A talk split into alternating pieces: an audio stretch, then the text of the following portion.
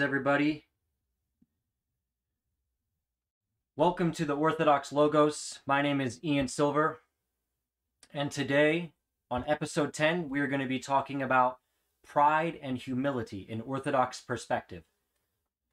Thank you, everybody, for being here. If you're on YouTube, make sure to give this video a thumbs up, share it, comment. If you feel called to, the Streamlabs donation link is in the chat that helps tremendously as well. If you're listening to this on Spotify or Apple Podcasts after this has been published, God bless you. I appreciate that as well. Make sure to give that a five star rating so that it can rise rise up and beat the algorithm that we're dealing with. I hope everybody is enjoying the Nativity fast. We are quickly approaching the feast of our Lord and Savior Jesus Christ. I hope everybody has been enjoying this and has had a fruitful feast fast rather and it's been beneficial for your your soul and your body and has humbled you in many ways. Today december 22nd we also commemorate the great martyr saint anastasia. So happy name day to everybody with the name anastasia. She's known as the deliverer of potions. And the great martyr Anastasia was a, the deliverer of her potions, a Roman by birth, suffered for Christ at the time of the Diocletian's persecution of Christians. Her father was her pagan, pagan, and her mother was secretly a Christian. Her teacher was a pious Christian named Chrysophagonus. After the death of her mother, her father gave uh, Saint Anastasia to marriage to a pagan, but after feigning illness, she preserved her virginity and was later persecuted and martyred. So happy name day to everybody. And we commemorate her December 22nd. I had some technical difficulties. My landlord is digging trenches to burn wood. He's made a few burn piles, and I think he clipped the Wi Fi router or the Wi Fi cable rather, and I had to run a line, an Ethernet line, through my studio wall into my PC so that I could stream, and it's been a little glitchy. I'm hoping everything looks well, sounds well, and that we can continue on with the stream. So, my apologies. It's always something, it's humbling, which I find ironic today as we speak about pride and humility. Hello, everybody in the chat. I appreciate you, Orthodox artist. Hello, brother. How are you? God bless. David, thank you for being here again for the third time. Let's go ahead and get into today's topic pride and humility. And we see a lot of pride in our society today and not very much humility. It seems like the way to get ahead is by selling your soul, so to speak, and becoming prideful so that you can be better than others. And There's a lack of humility in society. We see all this talk about self esteem, self worship, self love, and I think it is separating us immensely from God. And we see what it's doing to our society and to our future generations. The obsession with self, self worship, and being your own God. We, we forget that we are images of, of Christ. We are icons of Christ, and we need to humble ourselves and, you know, kill the passions, kill the pride. A sacrifice to God is a contrite and humble heart. We know that. So I'm going to read from some writing from Abbot Tryphon. This, I believe, is an older article. I've dropped it in the chat, and I'll put it in the description for the YouTube video and Spotify, Apple Podcast as well. And let's go ahead and get into this. It's titled The Link Between Repentance and Humility. In an age when self focus is the rule of the day and where the ego seems to reign, it is hard for people to see the value of humility. Many people, from politicians to rock stars, seem to climb the ladder of success by being anything but humble. In our darkened state, with sin dominating our lives and bad habits seemingly insurmountable, holiness seems to be about saints, but unattain- unattainable for ourselves. Stuck in our habitual patterns of behavior, we seem to have surrendered all hope for real change.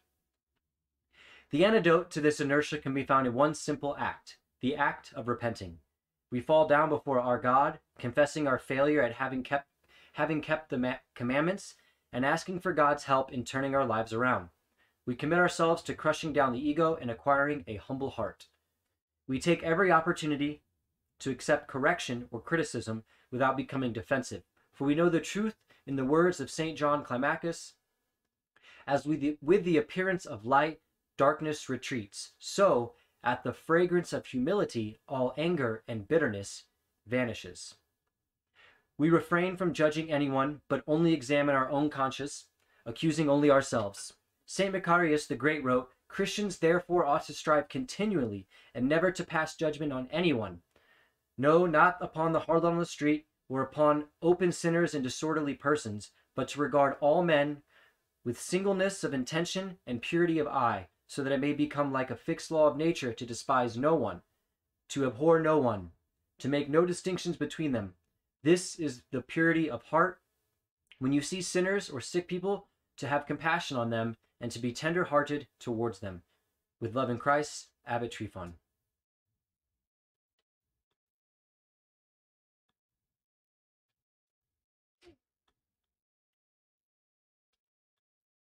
Sorry, I am removing someone from the chat. They have commented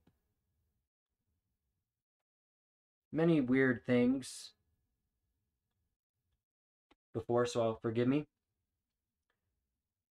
So that was a short write up from Abbot Tryphon, the link between repentance and humility.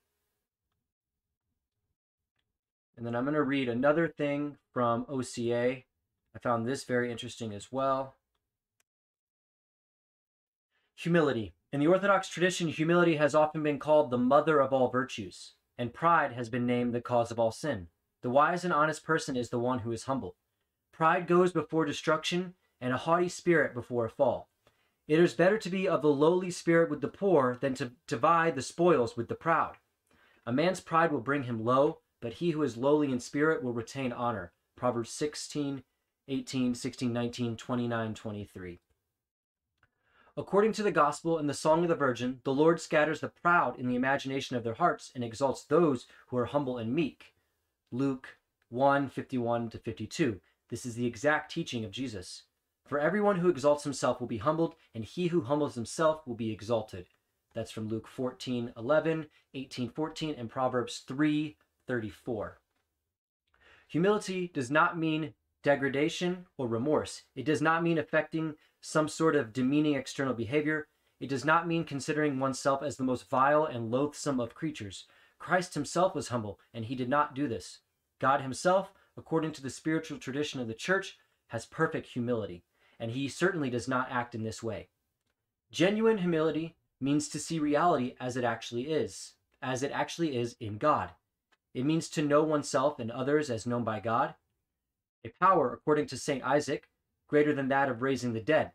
The humble lay aside all vanity and conceit in the service of the least of God's creatures, and to consider no good act as beneath one's dignity and honor. Humility is to know oneself without the grace of God as dust, sinful, and dead.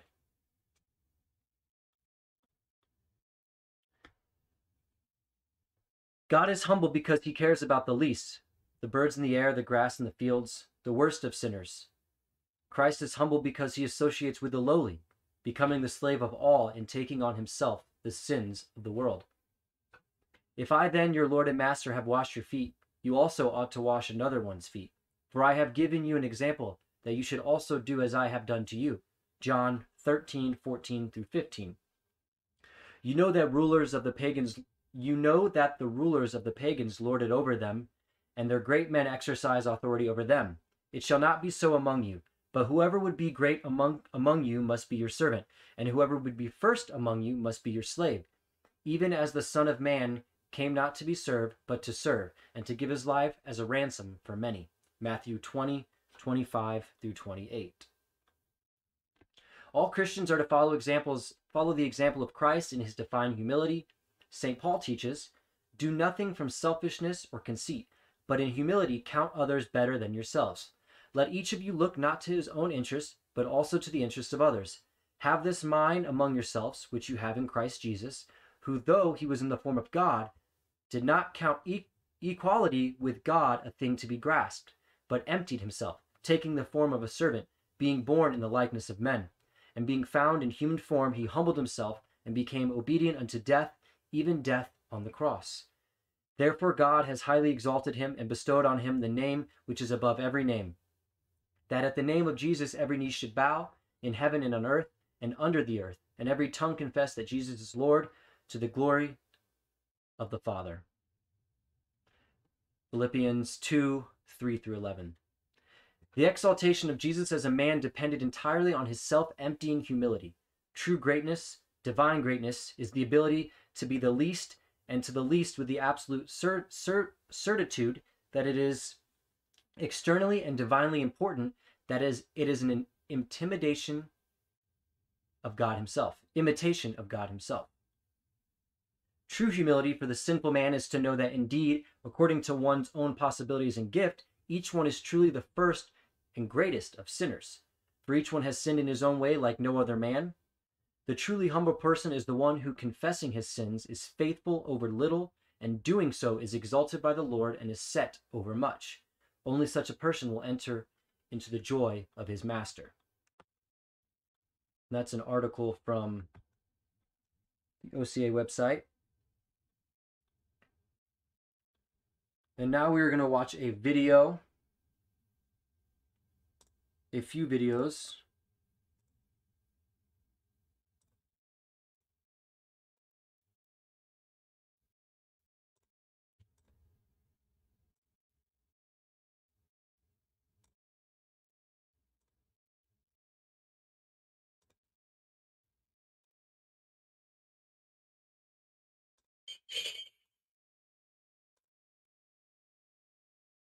To assist priests in their role as confessors, there's an excellent little book by Metropolitan Anthony Khrapovitsky, who was the first primate of the Russian Orthodox Church outside Russia and who reposed in the Lord in 1936. The book is simply called Confession, and though it's written to help priests hear confession and give guidance, it's very useful for us all in our understanding of our sins and passions and how to approach confession. In chapter 12, he focuses on pride, and all of us may benefit from his insights. First, Metropolitan Anthony notes that those who suffer from anger must understand that it's often rooted in pride. In fact, he says, anger itself rarely exists as an independent passion, but is the result of our inability to satisfy some other passion.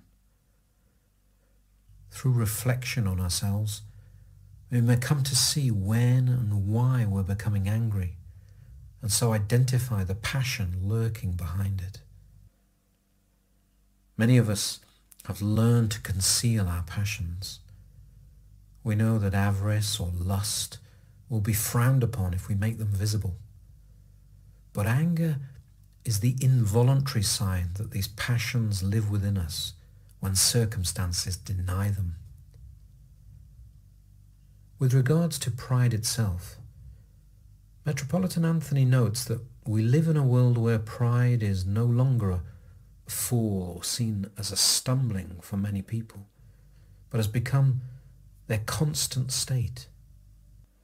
And we may add to this, I suppose, that especially in the 21st century, our children are being educated to take pride in themselves, and we dress it up as self-esteem and self-worth. But Metropolitan Anthony warns us that in reality there is no good or noble form of pride. Every form of pride is repugnant to God. To suppose otherwise, Metropolitan Anthony describes as a spiritual blindness, warning us that every kind of pride, every kind, is demonic. If we do not consider it a sin, how can we ever hope to be freed from it? Let's think of the example of Christ, the example of the apostles, all the martyrs through the ages who suffered scorn and ridicule. Who amongst us today would not be tempted to defend his own name, defend his honour, demand to be treated with at least a little respect? How alien and dangerous this may sound to many modern ears. The more we react against it, the deeper we know the philosophy and ethics of the world have penetrated us. Metropolitan Anthony identifies two forms of pride, vainglory and spiritual pride. He says the first is easier to spot. When we seek after or desire praise from others, then we know it's present. But spiritual pride is more dangerous because it's harder to recognize. When we become confident in our virtues, in our good actions, in our kindness, our tremendous prayer life or closeness to God, all of us may have fleeting thoughts of recognition when we catch ourselves doing something good. All of us may be tempted when we seek to serve God. Perhaps God has blessed us to sing well in the choir, or we've donated a large sum of money to the church or to charity or visited the sick and so on. This is where we must be careful. Bring the feelings to our confessor scrutinize them. Because sensitive and thoughtful people may be tempted by the demons to abandon their good works for the sake of avoiding such poisonous thoughts, such proud thoughts. Metropolitan Anthony tells us we should brush such thoughts aside, give them no second thought, but continue to seek to serve God as well as we can. Troubling thoughts like these are a common problem for many people. If you suffer from them, know that you are not alone in this. There's an example quoted by Father Maximus of Mount Athos. He says, think about the aeroplanes in the sky. They fly everywhere, even over Mount Athos. But on the Holy Mountain, there's no runway built for them to land on so they must keep flying over. So too, let us dismiss troubling thoughts as unworthy of our attention. Give them no place to land. Father Maximus says that on Mount Athos, monks are told, do not think about such thoughts, and do not think about thinking about such thoughts. Do not struggle with them brush them away like flies. Don't engage with them. Let us then look closely at ourselves, acknowledging our pride and rejecting it. Let us seek forgiveness from those we have offended.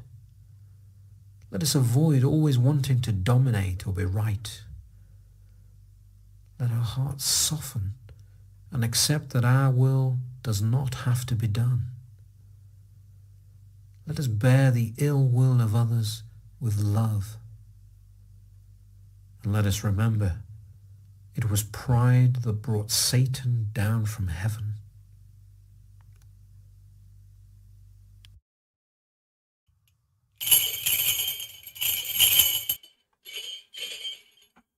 So that was a video by Father Spyridon Bailey. A wonderful video about pride. Hello, everybody in the chat. Thank you for being here. Sorry about the technical difficulties I had earlier.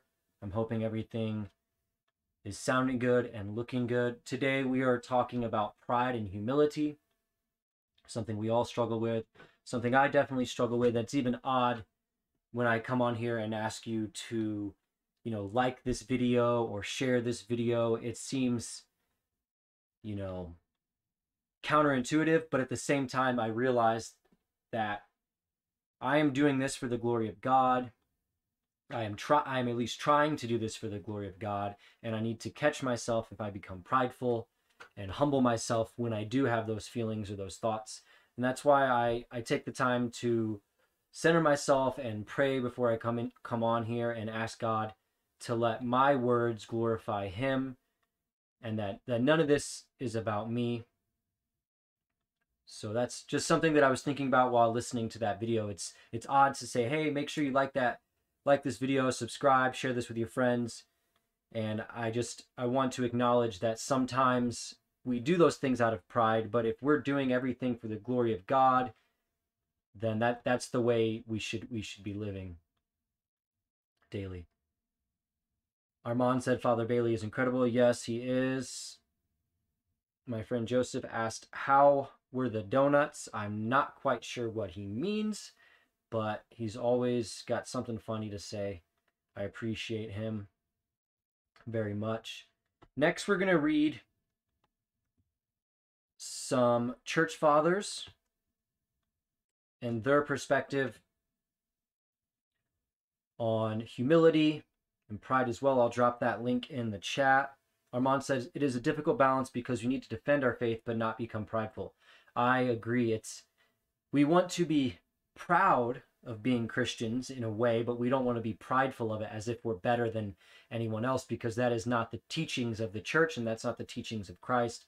And I constantly find myself um, judging others and then having to check myself and say, you know, they're they're no worse than me. I'm no better than them. I am the first of all sinners. And i think that's one of the beautiful things we say during litur- liturgy is you know of of whom you know you came here to save sinners of whom i am the first. And we're acknowledging that no matter what else is going on in the world whoever else is sinning that it's us who we need to we need to look at ourselves and realize i'm i'm the worst of sinners you know and and take take the log out of our, our eye before we remove the speck from our brothers and and that seems to be something that is very hard to do especially when you've found the true faith and the true church and you get all zealous and you start getting a little prideful and you forget to humble yourselves and remember that not everybody you know either has has access to to understanding what orthodoxy is or they're not ready for it. I know that in the beginning i definitely wasn't ready for it and we're never worthy of being of being baptized of being christians. We're never worthy of taking communion and you know being in front of that chalice and but we must humble ourselves and remember that christ loves us no matter what state we're in and you know show humility and do away with the pride and the passions because those things when you get prideful then you you start acting on your passions and you you start thinking about what's going to just do you good and you know what's going to glorify me and my self esteem when we should just be glorifying God. And the only esteem we should have is esteem to God as well. So let's go ahead and read some sayings from church fathers and saints. Humility, the basis of all the virtues and the fundamental requirement for spiritual fruition. Do you have humility? You have God. You have everything. You don't have humility? You lose everything.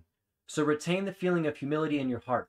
Our natural and normal relationship with God requires a heart which is impassioned, contrite, and entirely devoted to Him, a heart which cries mystically at every moment, Lord, you know all things, save me. If we surrender ourselves into His hands, He'll do with us and for us whatever's best for our salvation, according to His wise and holy will. That's a quote from Saint Theophan the Recluse. The soul that has acquired humility is always mindful of God and thinks to herself, God has created me. He suffered for me. He forgives me my sins and comforts me. He feeds me and cares for me. Why then should I take thought for myself? And what is there to fear, even if death threatens me? The Lord enlightens every soul that has surrendered to the will of God. For he said, Call upon me in the day of trouble. I will deliver thee, and thou shalt glorify me. That is from one of my favorite saints, Saint Silouan the Athonite. And then a small article on the comparison of humility and pride. And we see that pride manifests itself in the human heart, and we can tell how deeply we are possessed by this sin by examining our own thoughts. So we will contrast humility and pride by juxtaposing the two. David says, smash the like button with humility. Amen, brother. I appreciate that. I know I had to go live a few times and I had some technical difficulties, so there's not as many people in here, but I'll share this video on Spotify podcast, Apple podcast, and after this it will be live and available to watch as well. A proud heart loves only itself. A humble heart loves everyone. A proud heart always promotes its own ego. A humble heart never talks about itself. A proud one is filled with envy, a humble one is filled with love. Pride exposes its gifts, humility hides them. Pride boasts about its, about its deeds, humility never mentions them. Pride loves and is flattered by praise, humility avoids and embarrassed by such. Pride remembers the evil done against it, and humility remembers only the good. Pride talks of vengeance, and humility speaks of love. Pride has a high opinion of itself, and humility remembers that all good things are a gift from God. And I mentioned this in, I think, the last video that we need to remember that all good things come from God, all good things that we do. And when we choose to do good things, those are a gift from God. When we choose to do evil and bad things, that is an absence of God. And God has given us free will to decide what we want to do. And by doing good things, we can humble ourselves and we can lose that sense of pride that society has injected into us to have, you know, to be prideful of all the money you have and prideful of the car you drive. But we should humble ourselves and just give thanks to God that we have money, that we have a job, we have a house, we have food, that He will always provide for us if we come to Him with a humble heart. Pride seeks out to be number one, does not tolerate does not tolerate superiority, and if it meets such, it responds with envy. Humility seeks the last seat for itself and rejoices when others prosper and excel. Pride desires to be a king, and humility desires to be a servant. A proud heart is a well from which all bad things come forth, and a humble heart is a spring from which all good things flow. Pride destroys us spiritually, and humility saves us. If we ask pride, what do you tell the hearts that give you refuge? It will answer, I tell them, learn and show your virtues. Quality and value, and the whole world will bow to you and admire you. Then you will be content. If we ask humility the same question, it will answer, I tell them, consider yourself nothing, and you will have peace in God. Pride brings darkness to our hearts, and humility brings light. In a heart that harbors pride, there is no room for humility, since light and darkness cannot coexist in the same place. The brighter the day becomes in the morning, the further it pushes darkness away. The same happens in our inner lives. As our hearts fill with humility, even the vestige of pride disappears. Jesus tells us, I say to you, unless you are converted and become as little children, you will by no means enter into the kingdom of heaven. Therefore, whoever humbles himself as the little child is the greatest in the kingdom of heaven. Matthew 18, 3 through 4.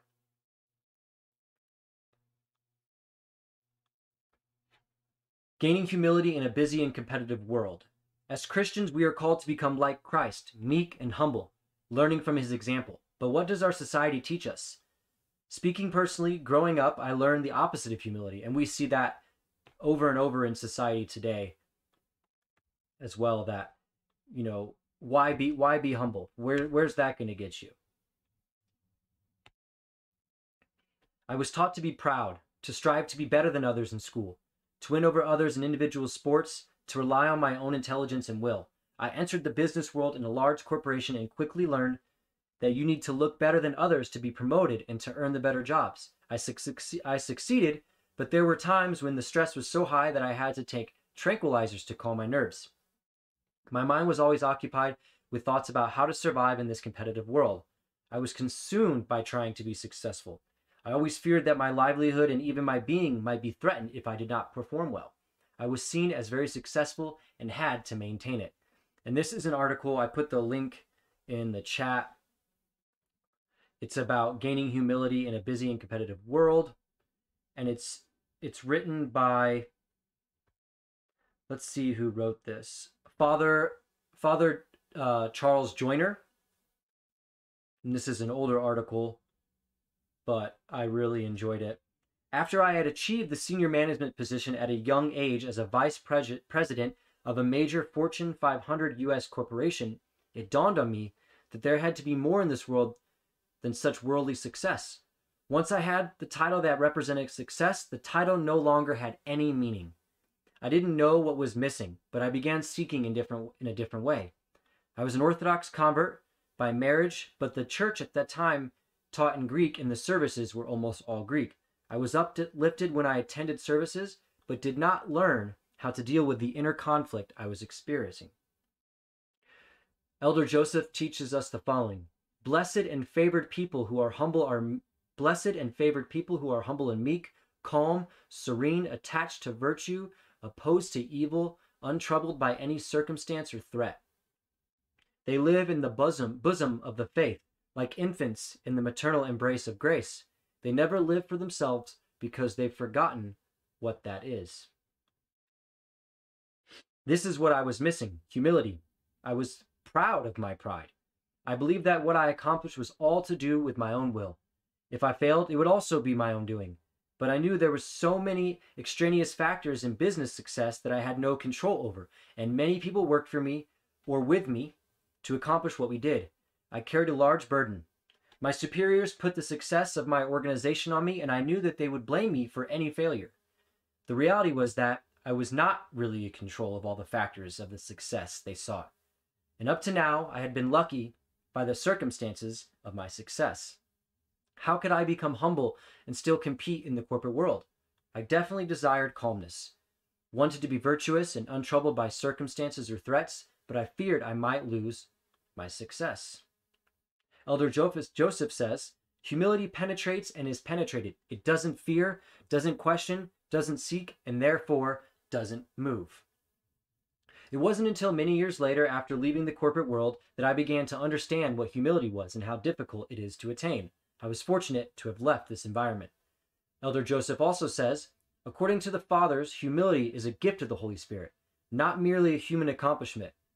It is given to those who desire it, seek, seek it, and work painstakingly on the things which contribute to the successful acquisition of this very blessing. This is a key insight. Humility is a gift of God. It is not something we can gain on our own. We must desire it and nurture it, but it is only through God's grace that we gain this Christ like state. So, how do we do this? Elder Joseph says those who desire to be worthy of the gift of humility should know that the greatest contributing factor in this is recognition of the passionate, passionate state into which all the passions have brought us after the fall, as well as the noxious consequences of a sinful life. The answer is very simple, it seems repentance. This is the first thing Jesus taught when he entered into his public ministry. We must come to terms with our brokenness, the sickness of our souls, and embrace the true nature of our condition, surrounding ourselves, surrendering ourselves to be held in his arms to help us and guide us. After 70 years of life, this is still a challenge. My growth in this direction has taken many small steps, and I realize that I am still a long way from this ideal.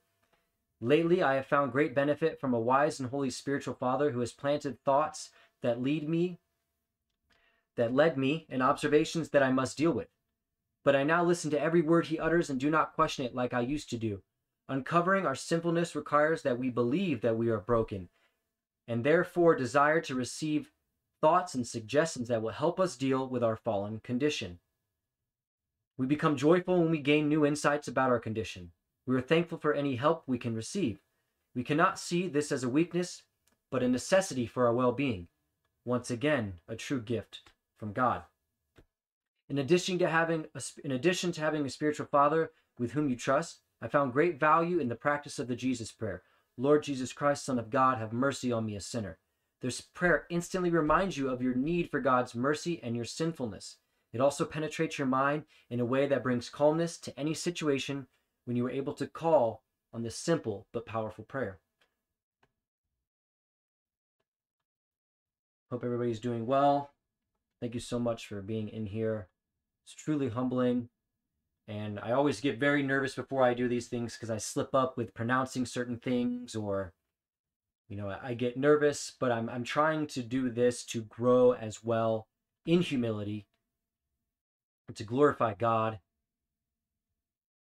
David says on the most recent episode of The Royal Path, they spoke about the de- desire for likes being even stronger than desire for money. I've struggled with that in the past, and sometimes I still do. It's something um, I think as an artist, as a photographer, when I first started with Instagram, that's all that it was about because the likes, the likes equal, you know, they they they boost your ego. They let you know you're doing something right and it becomes this internal struggle with do I post this? Is it going to get enough likes? Are people going to, you know, not like it? Oh, I only got 100 likes. And I still struggle with this from time to time, but I'm trying to look at it more as if these likes are the amount of people I can reach, not, you know, not uh, a way to boost my self esteem, so to speak. If I can post something from the church fathers and I reach a thousand people, Glory to God. That's a thousand people that are seeing these beautiful words and learning more about the faith. If I only reach a hundred people, I need to humble myself and realize that's still a hundred people. It doesn't matter what that number says. You're still reaching people and it's still, you know, it's still edifying and it's it's good for people in a way that shouldn't just benefit yourself. So that's a very good point, David in the chat says. On the most recent episode of The Royal Path, they spoke about the desire for likes being even stronger than the desire for money. I can definitely, definitely see that. And sometimes likes equal money. That's another thing I struggled with. You know, I was doing brand deals, and if I didn't have a certain amount of followers, if I didn't have a certain amount of likes, brands wouldn't work with me. You know, so there's that there's this internal conflict as I said with wanting to just reach people, but also wanting, you know, those numbers like, oh man, I just got 5,000 likes on this picture. Look at me, I'm so cool. But if you can humble ourselves and realize if you're doing what you do in love and you're doing it for the glory of God, if you reach one person, then that's absolutely, absolutely amazing. Nelson Thomas says, Doing great, brother. I appreciate that. Truly humbled. Thank you so much. Um, if you guys are just getting in here, drop a comment. Let me know where you're from. Make sure to smash that like. Share this video. Let's try to reach as many people as we can. I still get extremely nervous doing these, but glory to God, I'm here and I'm able to do this. Next, we're going to watch another video. And this video is a video by Father Josiah Trenham. It's about humility. It's an older video from back in 19 or 2019 but I hope you guys enjoy this.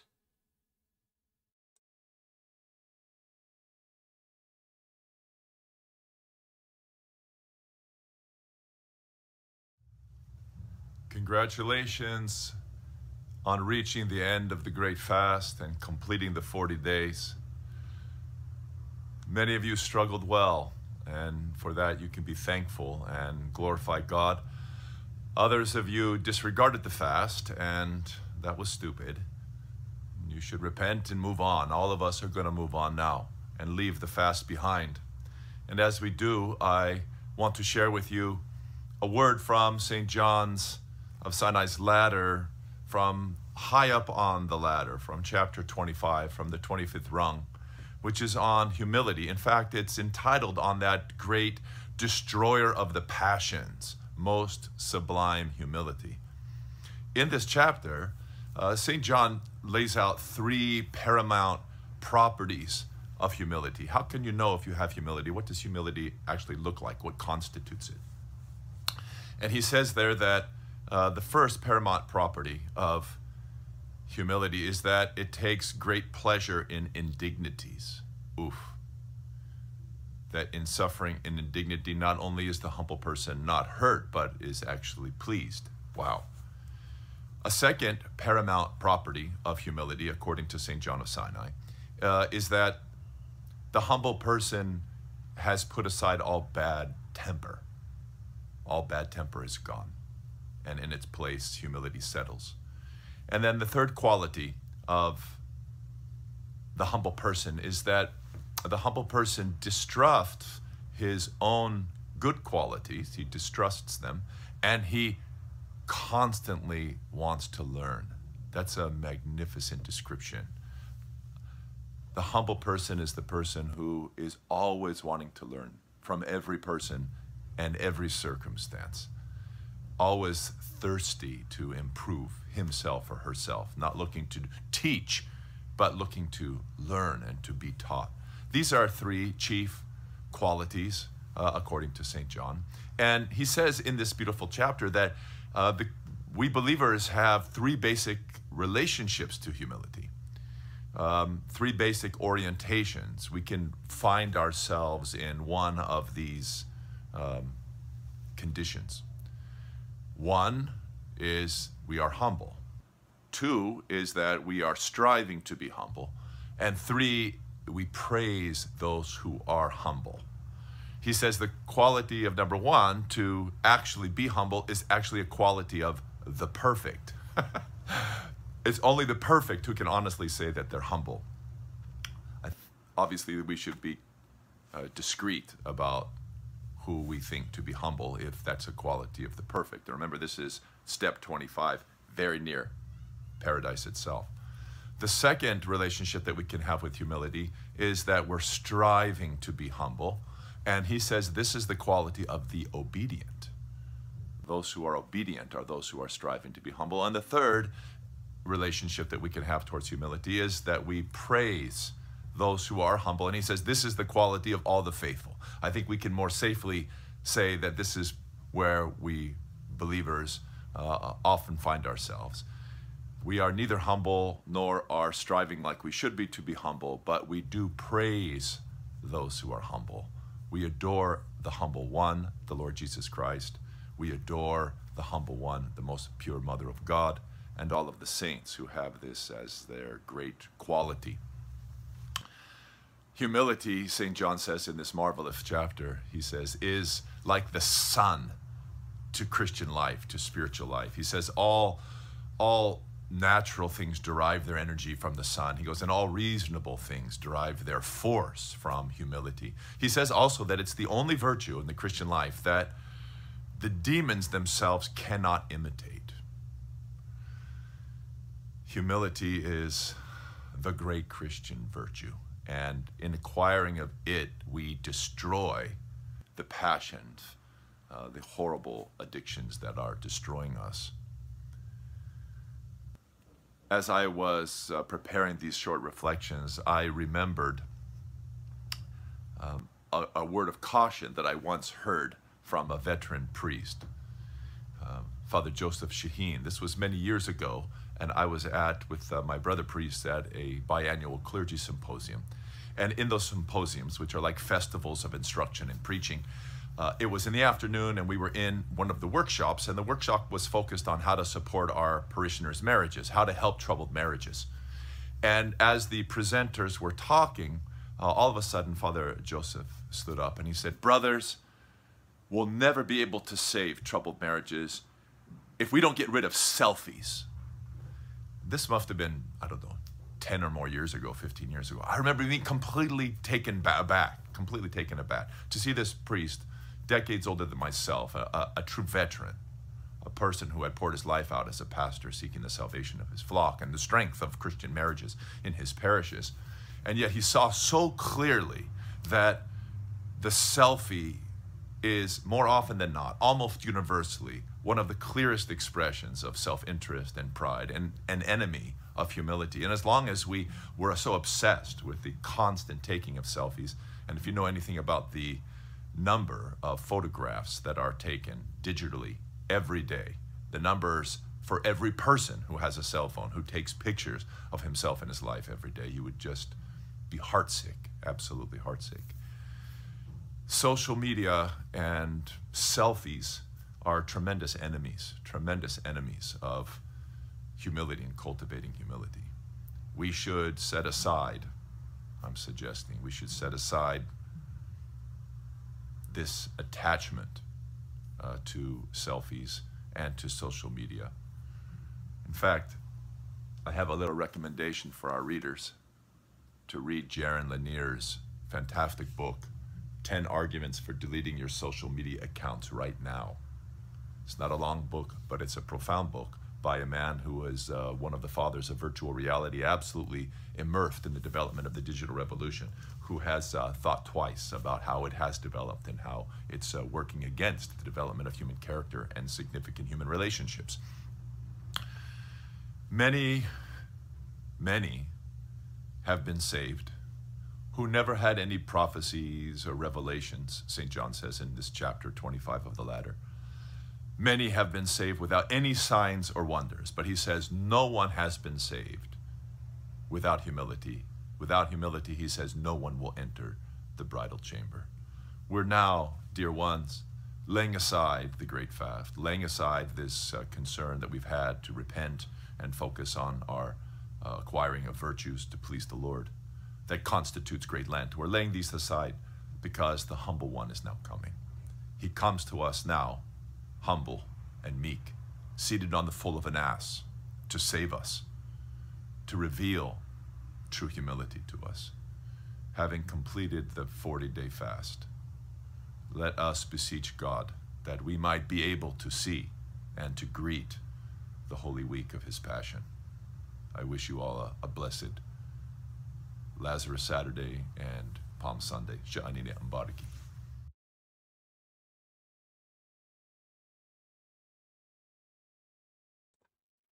So I thought that was a very fruitful video from Father Josiah Trenham. I'm a uh, a big big fan of of his work. I think he is a, a beautiful example of you know what orthodoxy can do for you and to you. Um, shout out to everybody in the chat. Brennan B Dive uh, makes some amazing amazing music. Uh, make sure to go check him out. David, thank you for being in here. He says, let's not delete this YouTube channel. Uh, and I said, if, if I can remain humble, I won't. If pride gets the best of me at some point, I'll either take a break or I will delete it. Block Party Vintage in the chat. How's it going, brother? So yeah, that was a, just a quick video by Father Josiah Trenham on humility that I found very relevant to this topic. Um, I'm going to read a few more things and then I will be out of here for the night. I'm reading from this article. And this is called Why Does Humility Lead Us to Righteousness? St. Gregory Palamas says, Why does humility lead us to righteousness? Why does humility lead us to the heights of righteousness, whereas self conceit leads down to the depths of sin? Because anybody who thinks he is something great even before God is rightly abandoned by God as one who thinks that he does not need his help. Anybody who despises himself, on the other hand, relies on mercy from above, wins God's sympathy, help, and grace. As it says, The Lord resists the proud, but he gives grace to the lowly. When we compare ourselves to the calling of God, being made in his image, we can be no other than humble. Unless we think this way, why do we need God's help? We will remain stuck in our own ego centeredness, condemned to the heights of our own making. Our end, when it comes, will also be of our own making. We will die with only our own thoughts to comfort us. Humility is the key to knowing and becoming united with God so we can live in His grace. All we need is a little bit of humility, and God will widen our perspective little by little until we find His full glory. As we prepare, this was an older article, as we prepare for this Lenten period, let us all seek to find one new limitation we have that keeps us from a full union with God. The next article is titled Key to Humility Knowing Our Weaknesses. One who is humble is one who can admit his mistakes. Elder Paisios takes this one step further and says it even better to be aware of, your weak, of our weaknesses. He says, The one who realizes his mistakes has already progressed halfway. However, it also is very important for him to sense his weaknesses. It is much better to be aware of our own weaknesses than to struggle very hard while neglecting it. Why is it so important? Because when we know our weaknesses, then we have a chance of avoiding our mistakes. For example, if we have a problem with drinking too much, we can stray, stay away from activities that encourage drinking. If we are prone to become argumentative, then we can avoid the friends or TV commentators that encourage this. Once we know our weaknesses, we can arrange our life to avoid those situations where our weakness leads us to mistakes. B Dive says prayer before each video will help this help this be an instrument of God. Like BA says, all good things we do are from God through us.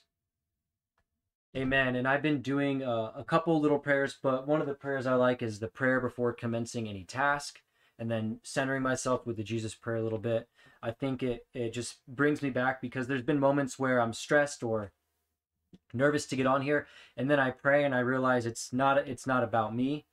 You know, I'm doing this like I said to humble myself, to learn more, to build a community. So that's my main reason behind doing this. And that's not to say that that's why I started um, the Orthodox Logos.